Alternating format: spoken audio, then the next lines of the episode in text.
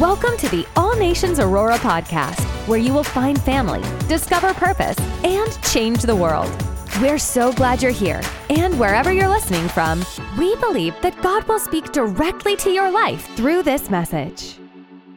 We are in week number two. Put two fingers in the air and like you just don't care. We are in week two of what we have deemed as God's prosperity plan. Shout out to everybody who survived week one and came back because I know I offended everybody. So shout out to y'all who who decided to come back anyway. I really appreciate that. Um, this is an important topic. This is a biblical topic. One of the things that we highlighted on last Sunday was that there are more scriptures in the Bible about how we're supposed to steward our stuff than there are scriptures on faith. There are more scriptures in the Bible on how we're supposed to steward our stuff than there are on prayer. There are more scriptures in the Bible on how we're supposed to manage our stuff than there are scriptures on heaven and hell combined. This is a biblical matter. This is not a worldly matter. This is important to God. That's why he kept talking about it because he knew he was going to mess it up. And one of the scriptures that we anchored ourselves in for the entirety of this series is Genesis 39 and 3. And it says, His master saw that the Lord was with him and that the Lord made all that he did prosper in his hand. God was speaking about a slave named Joseph. And Joseph stewarded what was in his charge so well that even an agnostic named Potiphar had to take note of Joseph's God. And we, we highlighted this scripture as an anchor because some of us like to disqualify ourselves from having prosperity because we don't understand biblically what prosperity is. Joseph was in slavery. Joseph was a hardworking young man, employed, and found prosperity right in that season.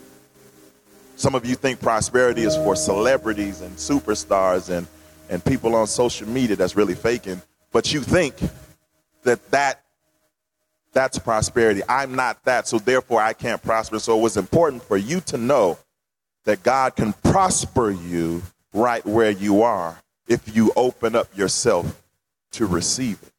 We know what Joseph became later, but in this moment, he was already prospering in slavery, in bondage, in less than ideal circumstances. And the second scripture we anchored ourselves in was James 1 and 4. And it says, Let perseverance finish its work so that you may be mature and complete, not lacking anything. The work that you'll be asked to do throughout the duration of this series won't all be comfortable. And that's why the scripture is important because his admonishment, James, the younger brother of Jesus, to us is to persevere. You don't have to persevere for things that you like. The only time perseverance is required is if you're going through something uncomfortable. So it's important that you have these in the back of your mind as we continue to press forward in this conversation. Why do we need to have this conversation about money anyway? One of the major reasons is that the majority of people are not walking in financial freedom saved or unsaved. Think about the significance of this. I'll back it up with statistics. 77% of Americans worry about their financial situation. How many of you know that 77% is a big number? That means the majority of people are stressed out, are worried about their financial situation, no matter how pressed their jeans are. No matter what the name is on that bag on their shoulder. 77% of people you know are worried about their money. The word worry comes from an old English word called wyrgan, which means to strangle or to choke. That's the origin of the word worry. And that's where a lot of people are. I think it's a very fitting word. Because our money problems get to us so badly that it chokes the life out of us, it chokes the dreams out of us, it chokes the hope out of us, and it limits us and prohibits us from being able to walk in the fullness of everything that God has for us because we're stressed about our money. That's not God's will for your life. It's hard to walk in the fullness of God when you're just always in survival mode. You're just trying to make it. You're just trying to survive. And worries are very diverse. We worry about a lot of things, but one of the number one things that we all worry about is money. We can't separate finances and worry. When we feel trapped by worry, it's almost like it's holding us as a prisoner. I've been there. I remember just thinking in my mind what it would be like to not have to keep paying all these people. I told y'all I used to get them first notices. Then the second notice it being red. And then you get that don't let me catch you in the streets notice. That's really offensive. It's really offensive. But it messes with you. We aren't free when we're in that state. We aren't free to embrace the life God has called us to because we're limited in our thinking. We're limited in our outlook because we're so worried about our money and we're so full of fear. Here's another one 70% of American households live paycheck to paycheck. Again, we're talking about the majority of people. And the reason I, am sharing these stats is because a lot of you might be worried that it's just you. A lot of you may be walking in shame thinking that nobody gets what you're up against and the money problems that you face. And the numbers show that a lot of people get. A lot of people get it, unfortunately. Paycheck to paycheck living is stressful. You don't have to say amen so nobody judge you. But I used to live paycheck to paycheck and it was stressful. It was painful to know I was getting up work, getting up for work every day and my paycheck was spent before it hit the deposit. I couldn't stand it. And it was no good. Here's another one 57% of American marriages end in divorce with couples citing financial problems as the primary reason for their demise. This is why we have to talk about these things because none of these is God's will for your life. Marriage is ending, paycheck to paycheck living. You being constantly stressed about your money is not the will of God for your life. It doesn't make you extra biblical to struggle. Don't let them lie to you. So, all month, we're, we're going to the Bible to find out exactly what God's will is for our lives, what, what God's will is for our finances. Statistics are, are sometimes we can just see them as numbers, but to me, I, I view them as stories. These numbers represent real people with real stories. And worry isn't good for us. Can we all say amen to that? It's not healthy. It is a problem. Stress and worry negatively affect our mental, emotional, and physical health. How can this be the will of God? For us to stress our way to a funeral. How can it be the will of God that you're so stressed that you can't eat How can it be the will of God that you're so stressed that you can't dream? That doesn't sound like the God that I serve. We got to realize the stress and concerns of our financial challenges aren't just numerical, but they rob us of our peace. We spent all last month talking about the importance of time and controlling it. And we don't have time to be wasting with days that are void of peace because we haven't decided to align our finances with the Bible. We have to get into alignment. Remember, God's plan for us is to walk in freedom. I think we get that part, but for some reason we think that He just wants demons out of our lives. But we don't think that He has thoughts that we should be free financially as well. When we think of deliverance, we think about paper towels, Jezebel, Leviathan. We like these big words, but we don't want to get a budget. Just want to be deep for no reason. We like to focus on spiritual warfare because a lot of that is on heaven. So it's easier to want to learn more about spiritual warfare, right? Because then people will think we're deep, Alan. If I get up here and say buckets and buckets of blood, come out. All of that is good. Spiritual warfare is a must. But you can't be halfway of what God wants you to be. He also wants you to be free financially. He wants you to be delivered from poverty too. It's biblical. I need you to understand that this is biblical. He doesn't want you constantly worried, constantly stressed about financial issues. How can you call out pride, but you can't call out poverty? How can that be the same spirit leading you? They're both evil. You need to rid your life of both.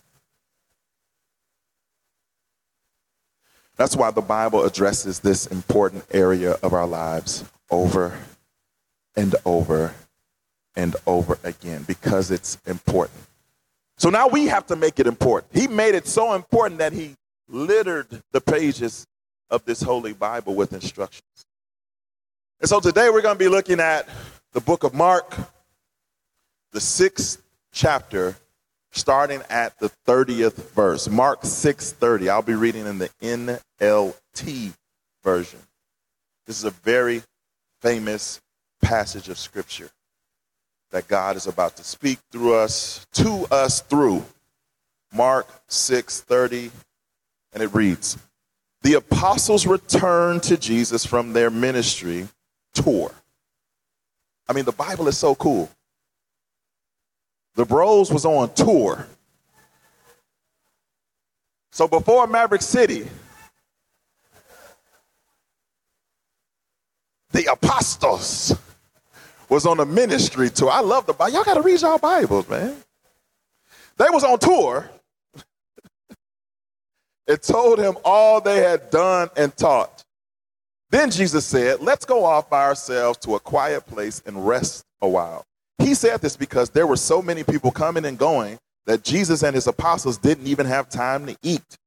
Whew. So they left by boat for a quiet place where they could be alone. But many people recognized them and saw them leaving. And people from many towns ran ahead along the shore and got there ahead of them. Jesus saw the huge crowd and he stepped from the boat and he had compassion on them because they were like sheep without a shepherd. So he began teaching them many things. Late in the afternoon, his disciples came to him and said, This is a remote place, and it's already getting late. Send the crowds away so they can go to the nearby farms and villages and buy something to eat. But Jesus said, You feed them. And they replied, With what? They asked. We'd have to work for months to earn enough money to buy food for all these people. How much bread do you have? He asked. Go and find out. They came back and reported, We have five loaves of bread and two fish. Then Jesus told the disciples to have the people sit down in groups on the green grass. So they sat down in groups of 50 or 100.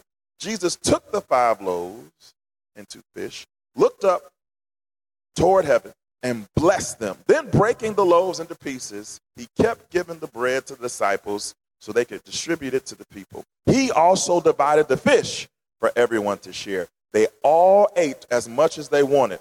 And afterward, the disciples picked up 12 baskets of leftover bread and fish. A total of 5,000 men and their families were fed. So today I want to talk to you from a message that's titled Loose Change. Loose Change. Let's pray. Heavenly Father, we honor you today. We thank you that you are here and that we get to learn from you. We get to know more about what your word has to say about our finances and our management thereof. Help us to hear with ears that are able to hear. Help us to hear with an open heart that's able to receive. And let your perfect will be done. In Jesus' name we pray. Amen. Aside from the resurrection, this miracle is the only other miracle that's in all four gospels. That's how important and significant a miracle this was. We've all heard this story time and time again, but maybe we didn't realize that he was also speaking to us, among other things, about the management of our personal finances. And so we're going to look at this one text and we're going to apply some pressure to it to find out what it is that we're supposed to do with our money. And the title loose change. Y'all know I like words.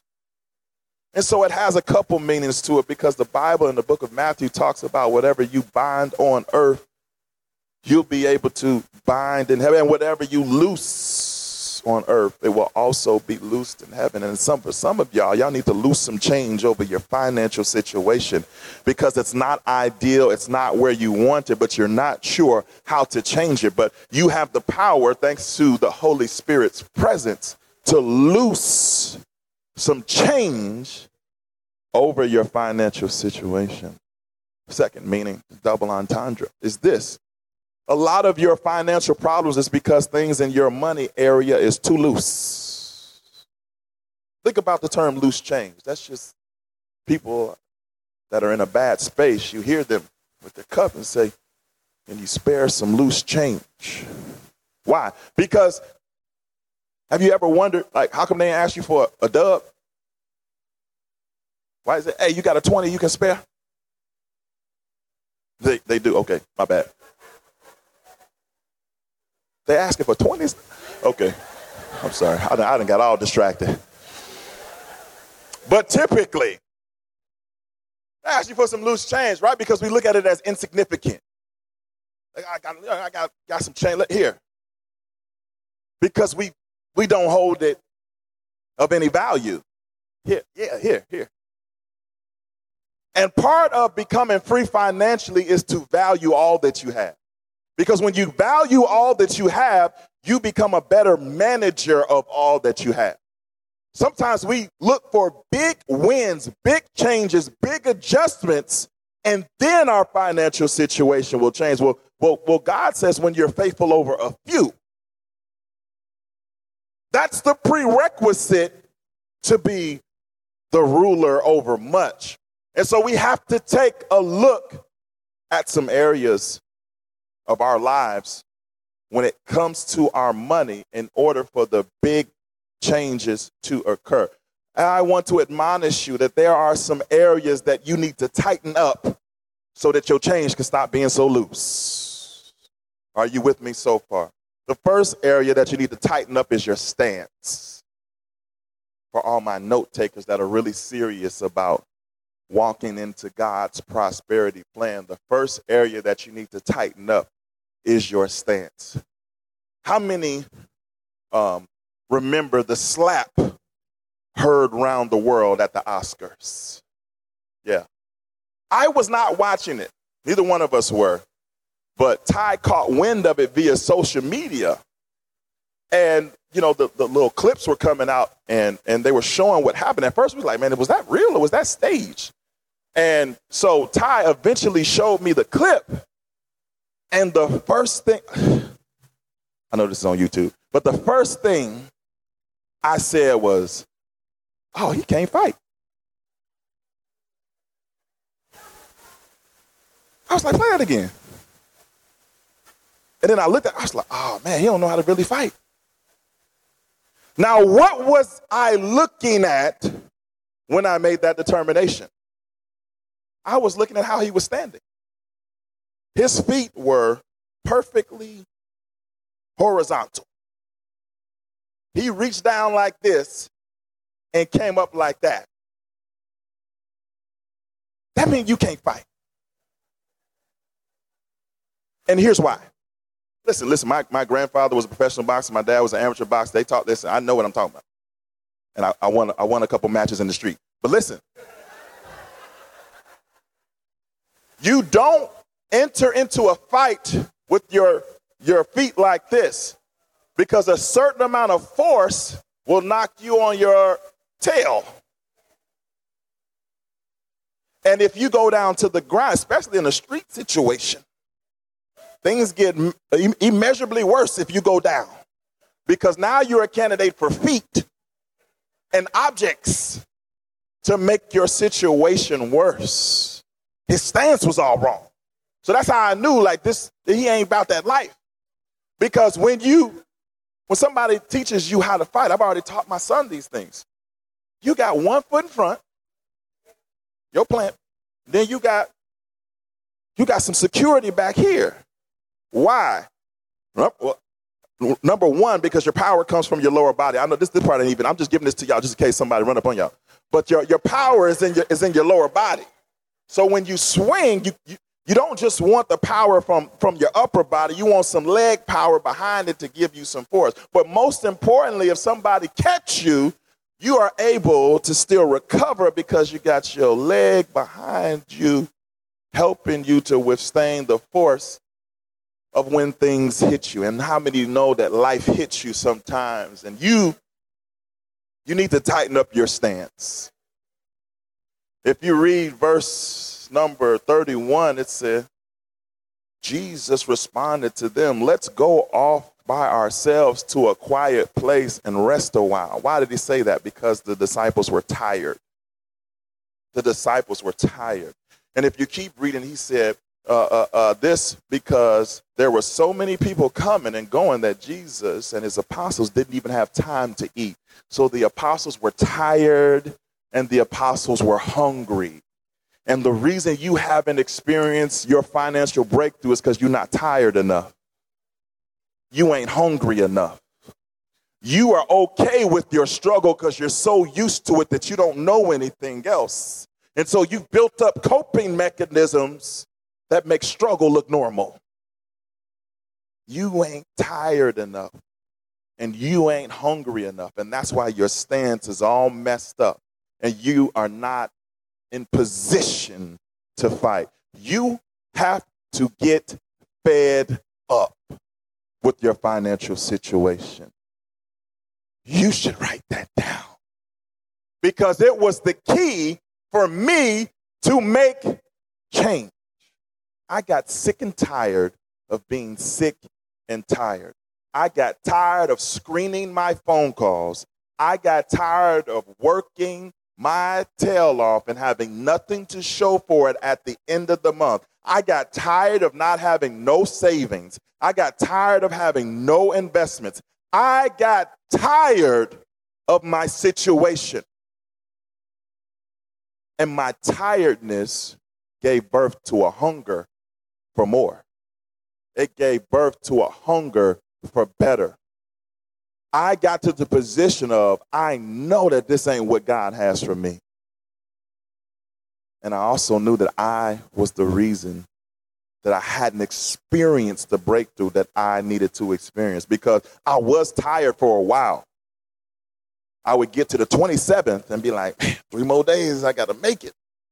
And then the first would come, and then I ball out again. So by the seventh, come on, church, I'm back in the cycle. Because although I was tired, I was not yet fed up. These hard changes that you're going to have to make, you're going to have to be fed up first. You're a little too loose with your stance. You're rolling with the punches, but you ain't making no progress. You're rolling with the punches, but you're not growing. You go to work every day and you have nothing to show for it. Your closet's looking better than your bank account. You have nothing to show for it. And the only way you can get inside of God's prosperity plan is you got to be fed up with doing things your way. Turn to your neighbor real quick and say, Neighbor, oh, neighbor, your way ain't worked yet. So, number one is you need to tighten up your stance. Number two, you need to tighten up your slant. A slant is just a bias. We all show up into adulthood with a slant. Depending on how we were raised around money, that becomes, informs our processes with how we handle money. If we didn't have a lot growing up, like me, my parents were middle class and did well and made sure that I had everything that I needed. But there were some things I wanted, and I ain't get them things. Everybody showed up to school with the new J's. That's Jordans. They were new. They weren't retro because it was happening in real time. Y'all get on my nerves. they were the real time Jordans because Jordan was, was playing. Never mind. But they were showing up with the new Jordans. I mean, they would literally leave because the mall was not too far from the school, come back, lace them up like, boy, look at me, player. Boom. And I was showing up to school with pro wings. Y'all don't even know what a pro wing is. You need to thank God for that. Well, a pro wing, the jump man was facing the wrong way. He wasn't quite jumping the same. It was close, but it wasn't quite it. And so for me, because I didn't have all the name brand stuff, as soon as I got some money, I said, I'm getting all the name brand stuff. And it it it caused a slant in me that anything I bought had to have a name brand. It might not even been cute, Pop, but it had a logo that made it cute in my mind. Because my slant became, I want all the things. And I messed up and put myself in a very precarious financial situation. And even despite all that, I was still swiping that doggone card, getting more stuff because my mindset was messed up. How many know you can have a messed up mindset when it comes to your money? As a matter of fact, you need to know that both poverty and wealth are mindsets. Yeah. Some of you have poverty in your brain. Some of you have struggle in your brain, regardless of your income. I've counseled people that made less than six figures. I've counseled people that made more than six figures, and I can always spot poverty in the brain. No matter what your income. Did you know that a third of people that make over $225,000 a year live paycheck to paycheck? It's not about your income, it's about what's in your brain. Some of you need to get the poverty out of your brain because it's in the way and you can't receive prosperity because poverty is sitting right there controlling your thoughts and your actions. Think about this. You said when you got that job that your situation was going to improve and it didn't.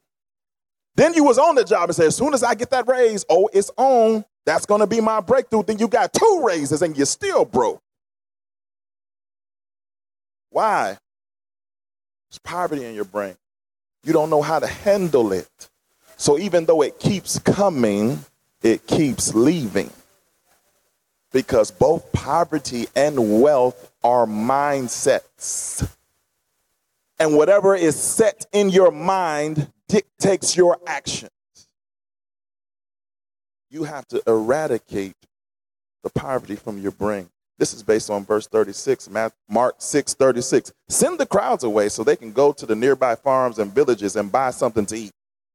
Now that sounds kind, sounds considerate.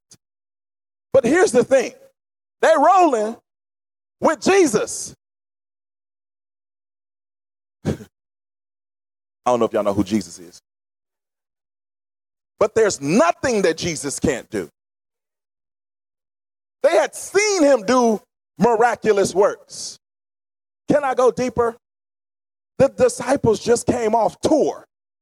So they were doing miraculous works. They just got through healing the sick. They just got through opening up blinded eyes. Yet they were so spiritually fat that they were no earthly good. When it came to this situation, they just came off tour. They just got off tour. They know that the miraculous can take place, but yet their humanity, poverty minds has gotten away to the degree that they said, you know what, we better send them away because I don't know how they're going to eat. So the best thing we can do is to send them on their way. Why? Because they had forgot who they were. They forgot who he was. And so they depended on their own understanding, their own natural thinking, their slant. They reverted back to their poverty mindset and say, hey, you know what? Who are we? The best thing for these people is, is to go on their way. I think it's important if you want to move from a poverty mindset to a wealth mindset that you understand some of the promises of God. The best way to to change the way you think is to, is to read a little bit more about what God says about you. And here's an example in Proverbs 10 and 22 it says, The blessing of the Lord makes a person rich and he adds no sorrow with it. We like to use this when we say we moving in the Lord. I shouldn't feel stressed out about it. That ain't what this saying. That's cute. It's talking about money. When it said that the blessing of the Lord makes a person rich, he ain't talking about in spirit. I know we like to do that.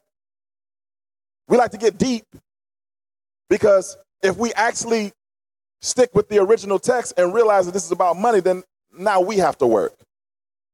If we just leave it at the blessing of the Lord makes a person rich, then we could just sit back and wait for the Lord to bless us and, and, and, and we'll become rich.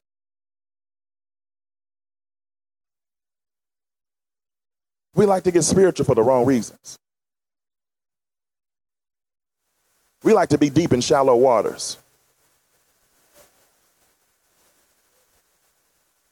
I'm going to help you right now. That word rich, let's just dispel the rumor. It is the Hebrew word asar, A S A R. Do you know what it means? It means to bring wealth. So when he said rich, he meant rich. In other words, that word is talking about your money. When the Lord blesses you, become rich. Some of you are offended right now. Why are you offended? You know why? There's poverty in your brain.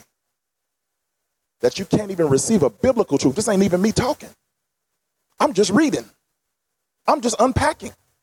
And you're still offended because there's poverty in your brain. And you don't have room for prosperity when there's poverty sitting there. You need to learn what the Bible says about you and your money. This is a promise for those who trust God with their finances. For those who trust God with their money. For those who choose to put him first in their finances. This is a promise to you. Yet you're struggling with it. That's right where the enemy wants you. All I'm doing is showing you what God has said about you. I'll give you another one just for fun. Philippians 4 and 19. And my God,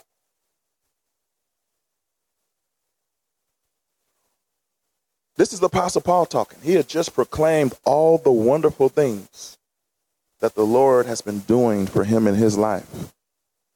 And so he wanted the people at Philippi to understand something.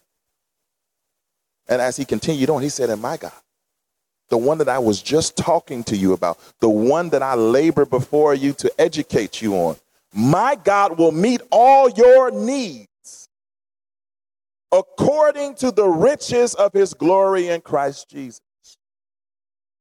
God has a concern about your needs. He is not ambivalent to what you're going through and what you need.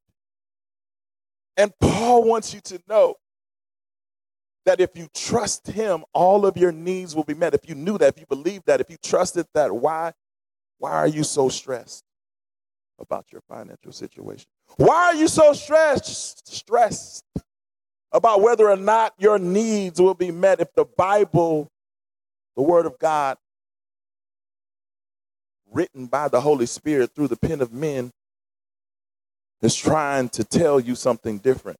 You have to decide which one are you going to believe? Is it because everybody that you know is living paycheck to paycheck that that's all you're going to do? Is it because all you saw growing up was struggle? That means that's all that you're going to do?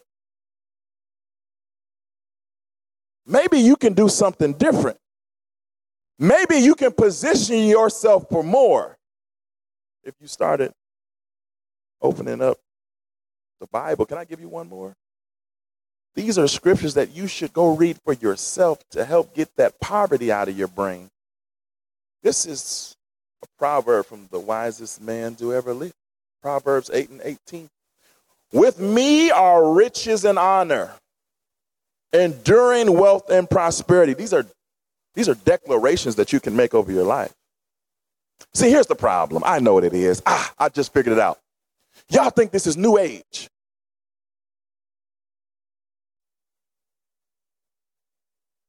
Y'all think that I, I, have gone new agey on you. This ain't new age, this Old Testament.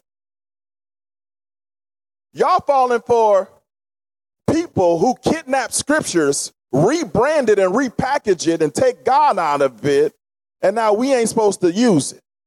Because they talking about abundance, we can't talk about abundance, but abundance is in the Bible.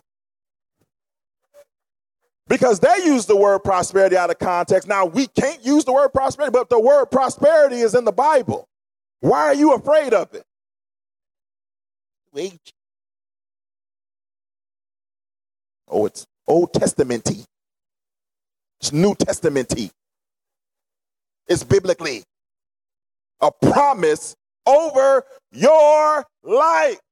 Why are you running from it? Because there's poverty in your brain. With me are riches and honor, enduring wealth and prosperity. My fruit are better than fine gold. What I yield surpasses choice silver.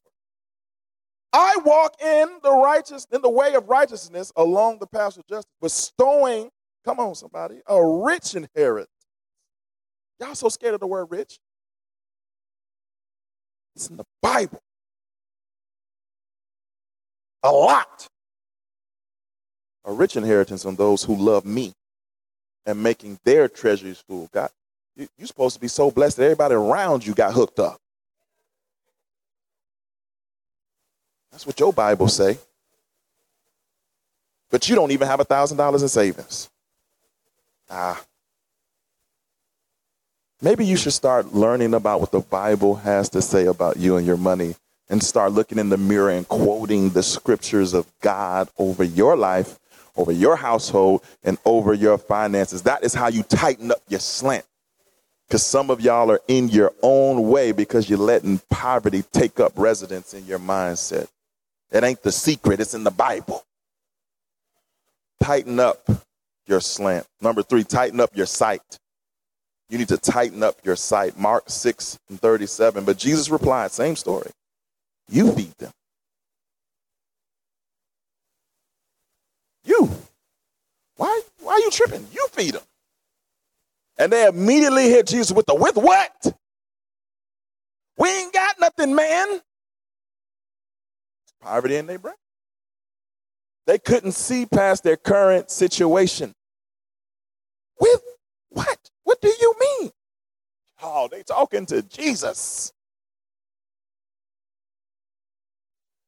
We'd have to work for months to earn enough money to buy food for all these people. One of the other uh, synoptic gospels says that it will take eight months of work for us to be able to give these people just a bite of bread.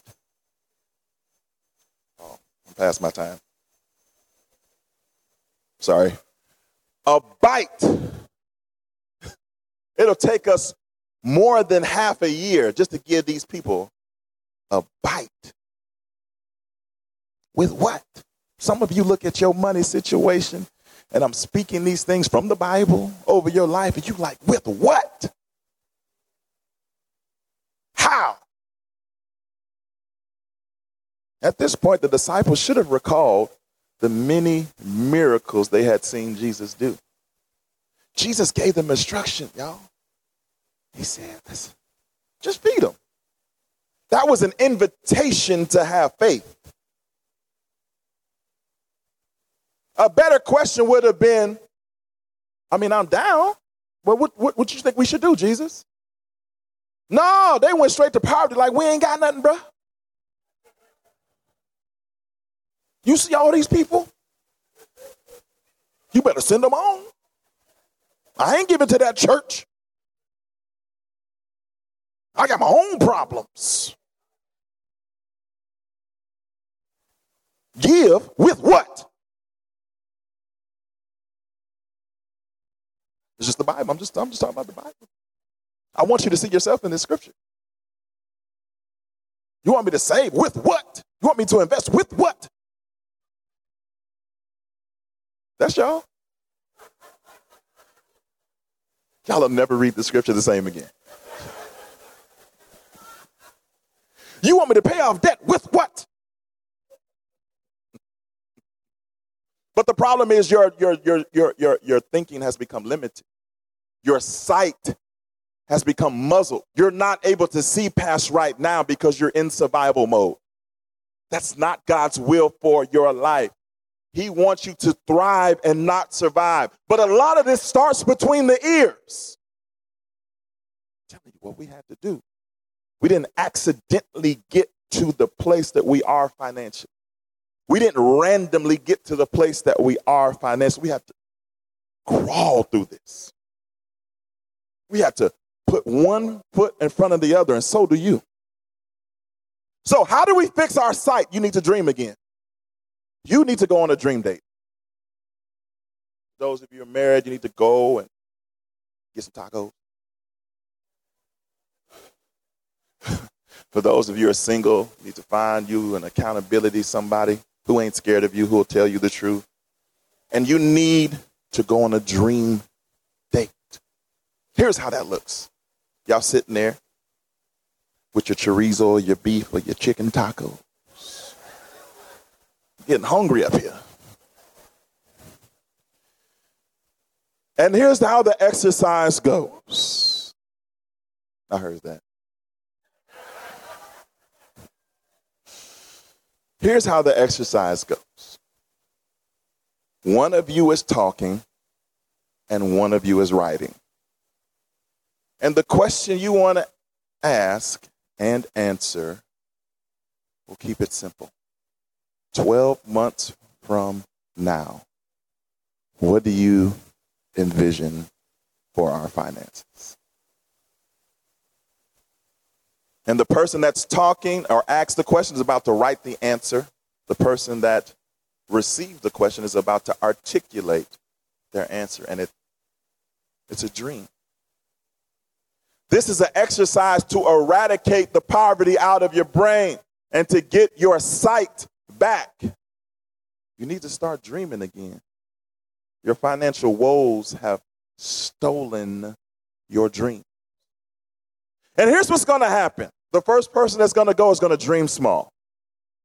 They're going to dream through the lens of their current circumstances. So instead of dreaming big, they're going to dream through the lens of their current bills, their current income level, their current debt, their current responsibilities, and their dreams are going to come out this small because they're not dreaming biblically. And so the other person there, whether that's the other spouse or the other significant other or, or, or the, or the, or the uh, accountability partner is going to have to push. Be like, nah. You need to dream as though God can do anything. There's a difference between a poverty mindset dream and a prosperity mindset dream. So when you sit there and dream, some of y'all are struggling with this right now. I see, I, I feel you as a matter of fact, wrestling with this concept. God wants more for you. Let that settle in. I don't know what more looks like for you. This is not me standing here and saying that everybody that's in the kingdom is supposed to be a millionaire and all that, but I know everybody ain't supposed to struggle. I know 70% of, of God's people ain't supposed to be living paycheck to paycheck. I know 77% of God's people ain't supposed to be stressed out about their money. I know that much. I don't know what more looks like for you, but I know there's more. You got to dream again.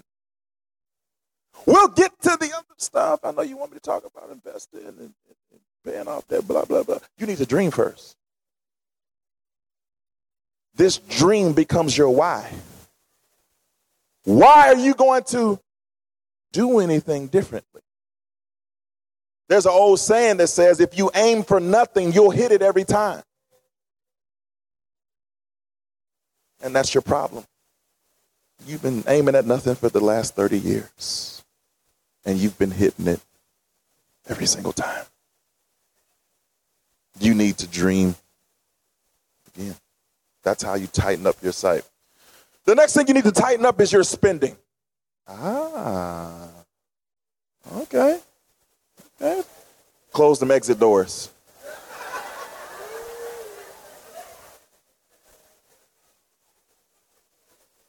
Verse 38 says, How much bread do you have? This is Jesus. Uh, and then he said, Go and find out. They came back and reported, We have five loaves and two fish. Then Jesus told the disciples to have the people sit down in groups on the green grass. So they sat down in groups of 50 or 100. Can I help you? In order for God's prosperity to show up in your life, you have to position yourself for the blessing. You have to put yourself in position to prosper. And the first part of positioning yourself when it comes to the numbers and the dollars and the cents is you have to do what Jesus did.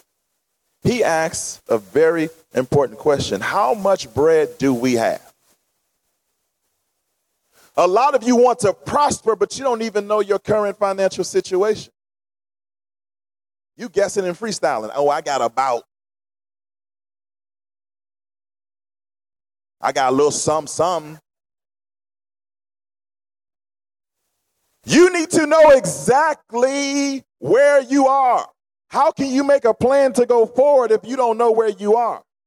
The only reason your GPS on your phone, if you got an iPhone, the only reason it works when you put an address in there is because it knows where you are to tell you how to get to your destination. If your GPS can't pick up the signal where you are, guess what? You can't get a route to your destination. You need to know where you are financially. You need to look back over the last 90 days of your spending. I'm going to warn you up front. This is going to feel like deliverance. Everybody always laughs when I say that until they do it. and then they come back and say, You were right. Do you know why it's going to hurt? Because you're about to look at you. Men lie, women lie, the numbers don't lie. And you're going to have to take a hard look at the decisions that you've been making with your money. And you about to tell on yourself to yourself. And that's okay because this is imperative. You need to know where you are. Y'all so uncomfortable. I'm trying to tell you what it takes to be inside of God's prosperity plan. You need the coordinates of where you are. So here's how it goes you look over the last three months, and you can do this virtually with something like an Excel spreadsheet where you have three tabs. One tab represents, uh, what month is this? October. So one tab can represent September, one tab can represent August, one tab can represent July. Or you can do this with three pieces of paper. You need to pull up, come on, say pull up, your bank statements. You need to pull up, say pull up, your credit card statements. And we about to take a look at what's been going on. So you're going to look and you're going to see the first statement or the first transaction, I should say, September 1st. And it's $50.66 at Shell. So you're going to create your first entry. You're going to create a category that says gasoline. You're going to put that entry there. Then you're going to look at the next one and it's going to say Target. $100.50. And you can call that if you went there grocery shopping, groceries. And you're going to put that down. You're going to keep going, transaction after transaction. You might want to light a candle. Put on a little, little, little Dappy T keys. Something to get the atmosphere where it needs to be because it's going to hurt. Can't say I ain't warned you. And you need to write down and categorize every transaction for month number one, month number two, and then do it again for month number three. You're going to have to take some breaks, I'm telling you, just to get your mind right. But I'm telling you, this is important. Those that do this will experience change. You do what you want to do. But those who do this work will experience change. And then you're going to take an average of every category. So if you spent $500 on gas in month one, $600 on gas in month two, $550 on gas in month three, you add those three numbers and you divide by three. And now you know on average, I have been spending this much on gas. That's why we're telling you to do three months. Because if you just look back one month, that could be an aberration. It could have just been a bad month. And so that's why it's important to have multiple months of data so that you can take an average, because that average is going to tell you with a little more precision about who you really are when it comes to this money thing. Are y'all okay? You won't be after this exercise. But I'm telling you that it's necessary. I'm telling you. I'm walking you through what God walked us through. And this is necessary. Next one, last one, because I know y'all are exhausted. So after you tighten up your stance, and after you tighten up your slant, and after you tighten up your sight, and then you tighten up your spending, the last thing that you have to do is you have to tighten up your synergy. You have to start walking financially in alignment with God. You have to synergize your faith and your finances. In the 41st verse. Because remember, you have to position yourself for the blessing. So after, remember, one of the requirements for the blessing to take place was Jesus told them to sit them in groups of 50 and a hundred. Do y'all know how much effort that took? There was 5,000 men. The Bible says, though, that it was men and their families.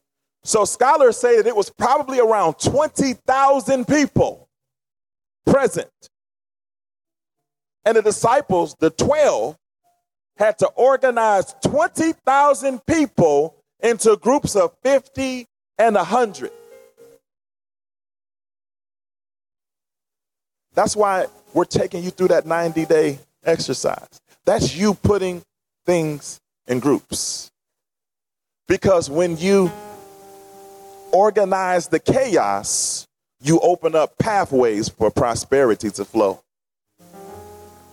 The problem is, y'all bank accounts just look like a big mass of people.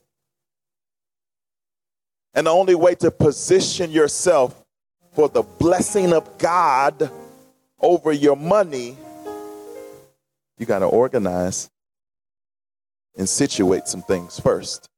And only after the disciples, the 12, organized those 20,000 people into groups, then Jesus took the five loaves.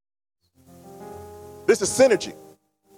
So he told them to go find what was available. They went and found the five loaves and the two fish. They gave it to him.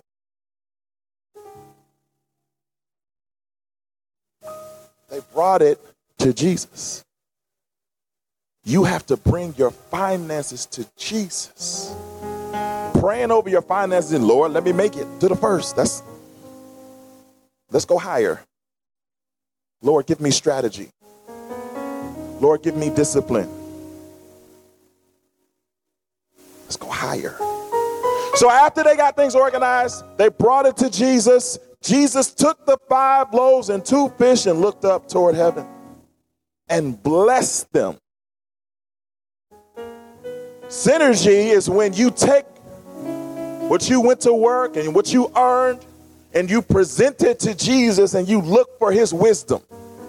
You look for his guidance. You look for his instruction with your money.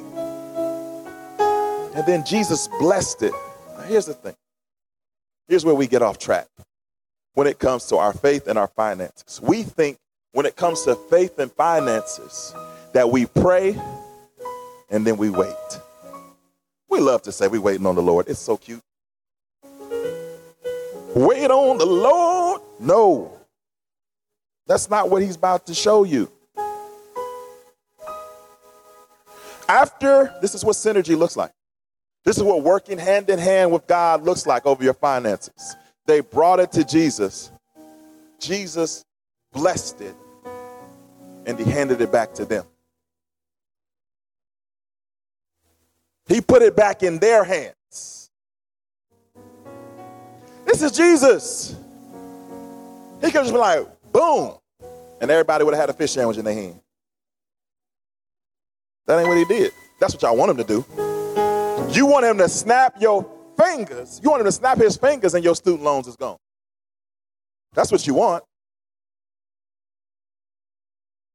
Till he stopped playing, he got so distracted. That's what y'all want.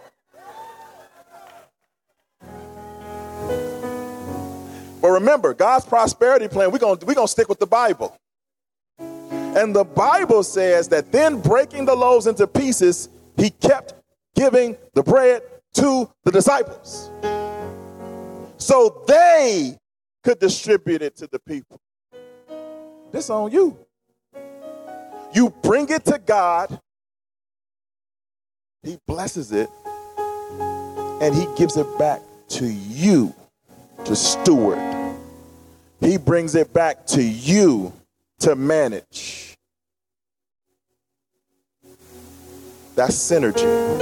That's working in tandem with heaven concerning your finance. When was the last time that you offered all of your finance? I ain't talking about your tithe or your offering. That's why that was only step one.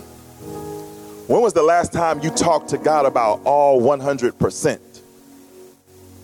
When was the last time you offered it to Him, asked Him to bless it, and asked Him for strategy concerning all 100%? Maybe you should start that now. Because when you get heaven's involvement, it lessens the load on you. Because all you got to do is follow the instructions that are given. And what happens is five loaves and two fish. Can, let me, because I like the Bible a lot, and y'all need to know something. I think in our mind, when we hear five loaves and two two fish, we think about like a loaf of bread. That ain't what was it, it was. It was essentially the size of a dinner roll. A little biscuit. Five of them. And two little fish. One of the other gospel writers said, little fish. So it wasn't no big tuna. A biscuit, five of them, and a couple of sardines. Come on. And 20,000 mouths to feed. My question to you is what do you see? Do you just see two little fish and five loaves of bread? If you just look at that, you miss the opportunity of what it can be when it's placed in the hands of Jesus. It was still two little fish and five loaves of bread when they handed it to Jesus. And it said that he just kept breaking from that. It didn't say it didn't say more biscuits showed up. It didn't say more fish showed up. It said he kept breaking the same biscuits and passing them out. The same fish and passing them out. You're so busy calling your stuff small because you ain't synergized with heaven. It only looks small because you're doing it in your own strength. There's something wrong with your trust. Can you do yourself a favor and stop minimizing the way that God has already blessed you financially? Stop calling what He already gave you small. Instead, just go and find it and then bring it to Him. Go and find it and bring it to Him. And then when He hands it back, keep following his instruction. He's going to take them same five dinner rolls and them same two fish that you used to call small and start blessing people all around, including you. Because the Bible says, come on, we're going to keep it biblical. It said that when he kept giving it to them, they all ate as much as they wanted. Did you hear that? Wanted. He went past needs. So if they wanted some more, they got some more. He says he gave them all that they wanted. Don't you miss that word. And even after they got all they wanted, because the fish was seasoned just right. Come on. It was fried hard. Come on. A little hot sauce. Huh? It was so good, some people wanted seconds. Some people wanted thirds. Because some of them boys were growing. And you know, growing boys got to eat. They ate all that they wanted. 43 says this, and afterward. Because it ain't just about those around you being blessed. It says, and afterward, the disciples picked up 12 baskets of leftover bread and fish. You know what that tells me? That even after everybody had their plate, Jesus was still blessing. Everybody was sitting down and chewing, feeling good. It was silent because you know when we start eating, we stop talking. And he was still breaking off bread. He was still breaking off fish. He didn't stop. Because afterward, the disciples picked up 12 baskets of leftover bread and fish. That's what happens when we synergize financially with heaven.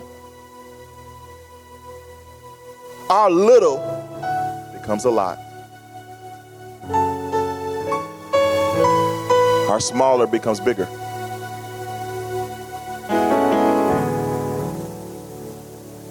We go from poverty to prosperity. Because prosperity means there is an overflow, an abundant amount of. Prosperity is moving past just needs being met. Prosperity is having more over and above. That's God's plan. But you got to look at the heart of the story. God's plan to give us more above and over is so that whole communities could be blessed.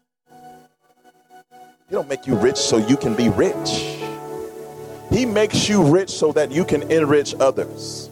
Oh, let, let me let me let me make it churchy. He blesses you to be a blessing. That's God's prosperity plan. It's not for selfish ambition, selfish accumulation. It's always generational and it's always communal. He always tells you to bless the generations that are coming after you, and he always to tell he always tells you to bless the people that are around you. And you can't do it broke.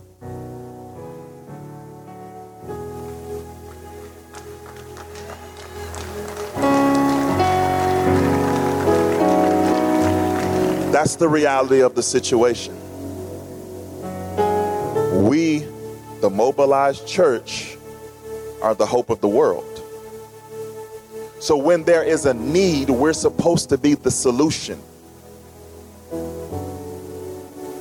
We're supposed to meet the needs. We're supposed to be the first person, the first entity that communities think about when there's a need, when there's a problem they should think the church. And we should be in position to be a blessing.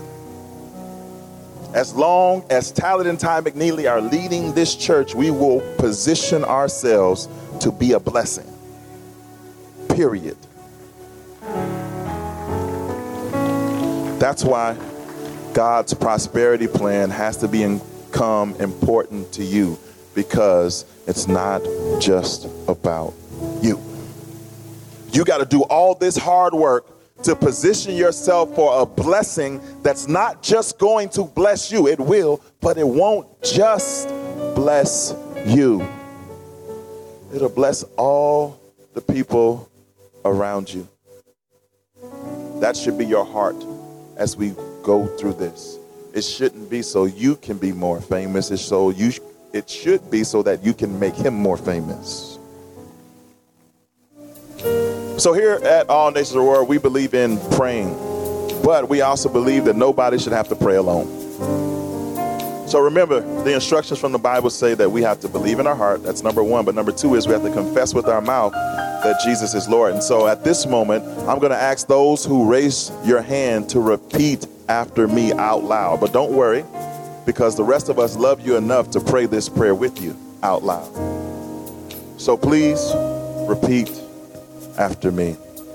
Lord Jesus, I surrender my life to you. I believe that you are the only begotten Son of God.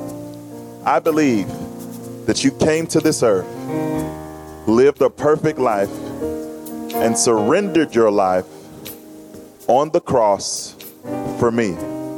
And I believe that on the third day, you were resurrected out of that grave for me. And because of this fact, I give my life to you. Come into my life. Take control of my life. Be the Lord over my life from this day forward. In Jesus' name, amen. Can we go crazy? Because they just made the most important decision that they will ever, ever, ever, ever, ever, ever make. We salute you. We salute you. We congratulate you. And we're cheering for you. Heaven is cheering for you. Continue to seek Him, continue to surrender to Him, continue to ask for His input and His guidance, and He will answer. I want to encourage you before we pray our way out to do the work. The Bible says, don't just be hearers of the word only, but be doers. I know it's going to be tough. I know. But I'm telling you, as someone who is on the other side of that work, that the work is worth it. Your legacy is on the line. Do the work. Every eye closed, I'm going to pray us out. Heavenly Father, we honor you today. We're grateful to know that you not only know the number of hairs on our head, but that you have a plan for our personal finances. And we know that your plan is bigger than just us, but we know that it involves us. And we know that it also is for us. So as we endeavor to do the work that your word declares that we should do, help us. When it gets hard, help us. When we need to be more consistent, help us. In these areas that we need to tighten up, help us. Because we want you to say to us, Well done, my good and faithful servant. So, Father, we surrender to you in this area because we want what you want for our lives. And it's in the mighty, powerful, matchless name of Jesus Christ that we pray. Amen. Thank you for joining us today. For more ways to stay connected, visit us at allnationsaurora.com. Be sure to subscribe and share this podcast with your family and friends. Thanks for listening. Now go out and change the world.